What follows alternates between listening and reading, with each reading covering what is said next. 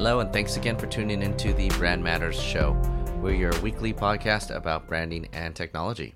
Today, I want to talk about the Amazon Treasure Truck and what it means for branding, especially branding of, of such an online and traditionally not so sexy brand.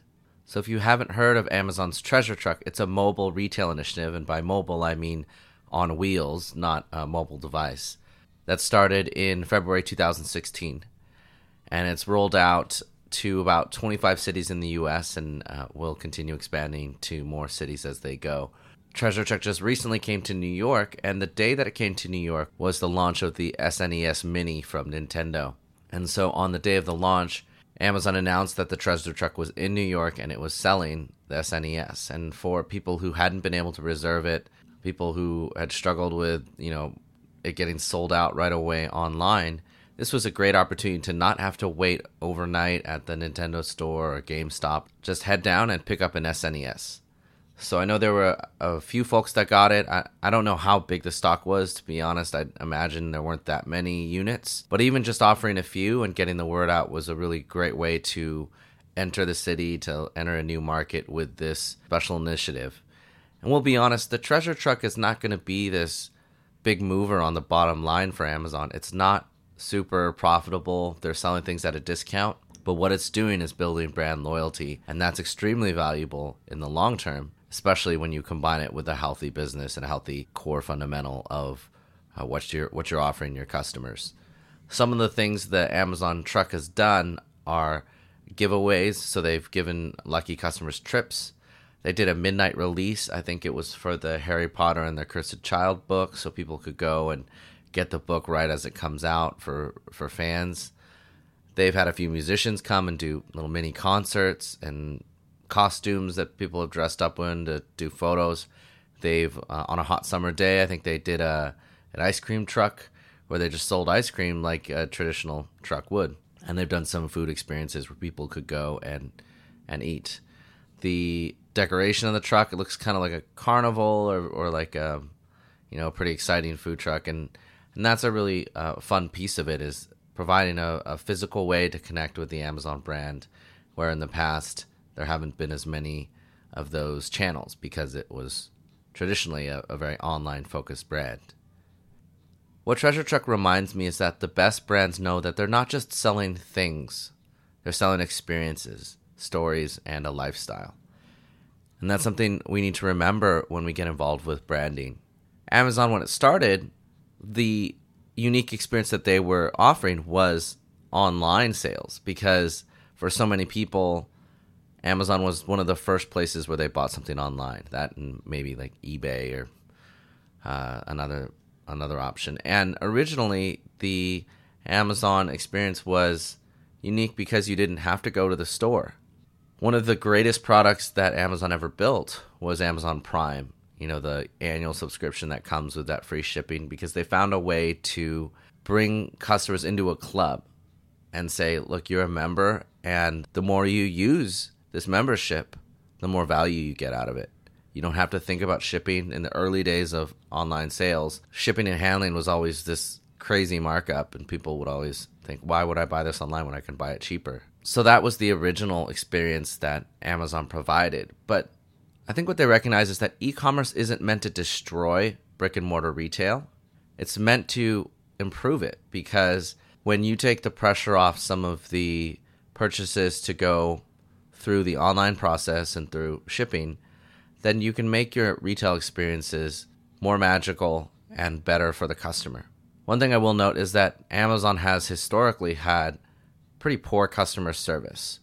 And I understand they have a huge volume of orders. They can't take a phone call for every single book that was ordered. But at the same time, Amazon hasn't been known for being easy to interact with a human. For a long time, their phone numbers were uh, obscured, so it was impossible to find a way to call in and, and get help. But if Amazon wants to be a brand that is both offline in the retail world and online through its uh, traditional website and, and other ordering channels, then it needs to really have a brand that is associated with customer service. And I think the Treasure Truck is a really neat way to do that. The way Treasure Truck works is you can choose the truck that's in your city and sign up for text message notifications.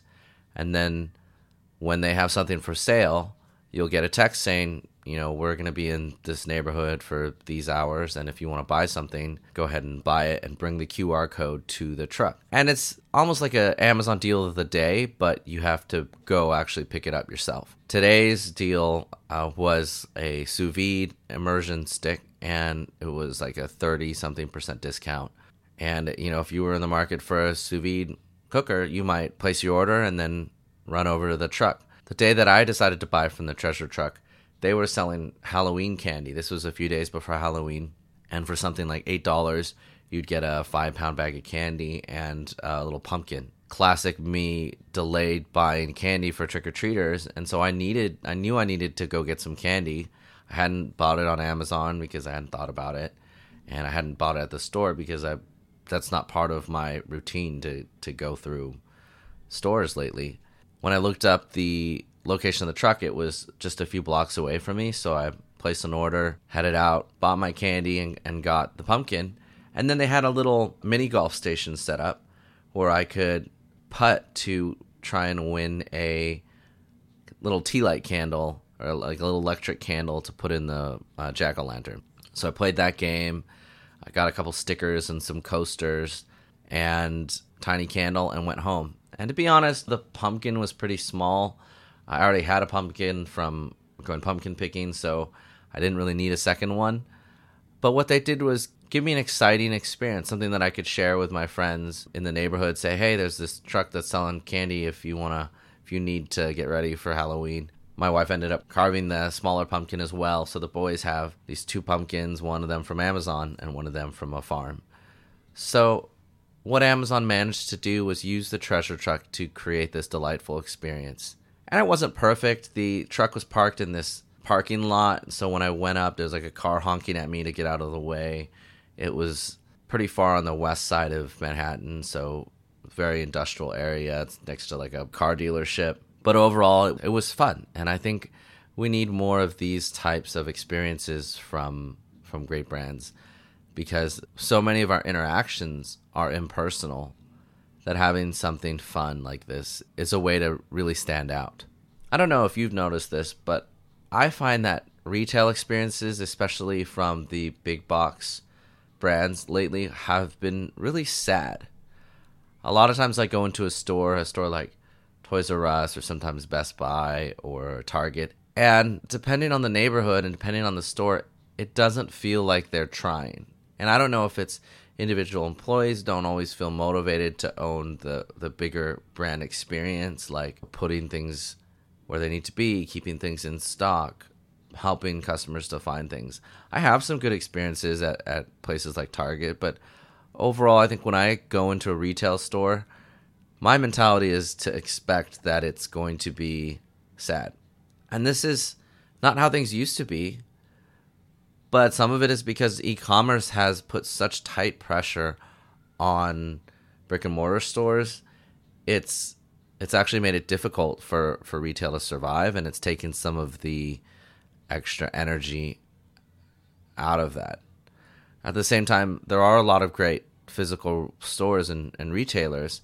There is hope, but often the hope comes from these boutique shops rather than the bigger brand stores, which are just you know, we call them big box for a reason.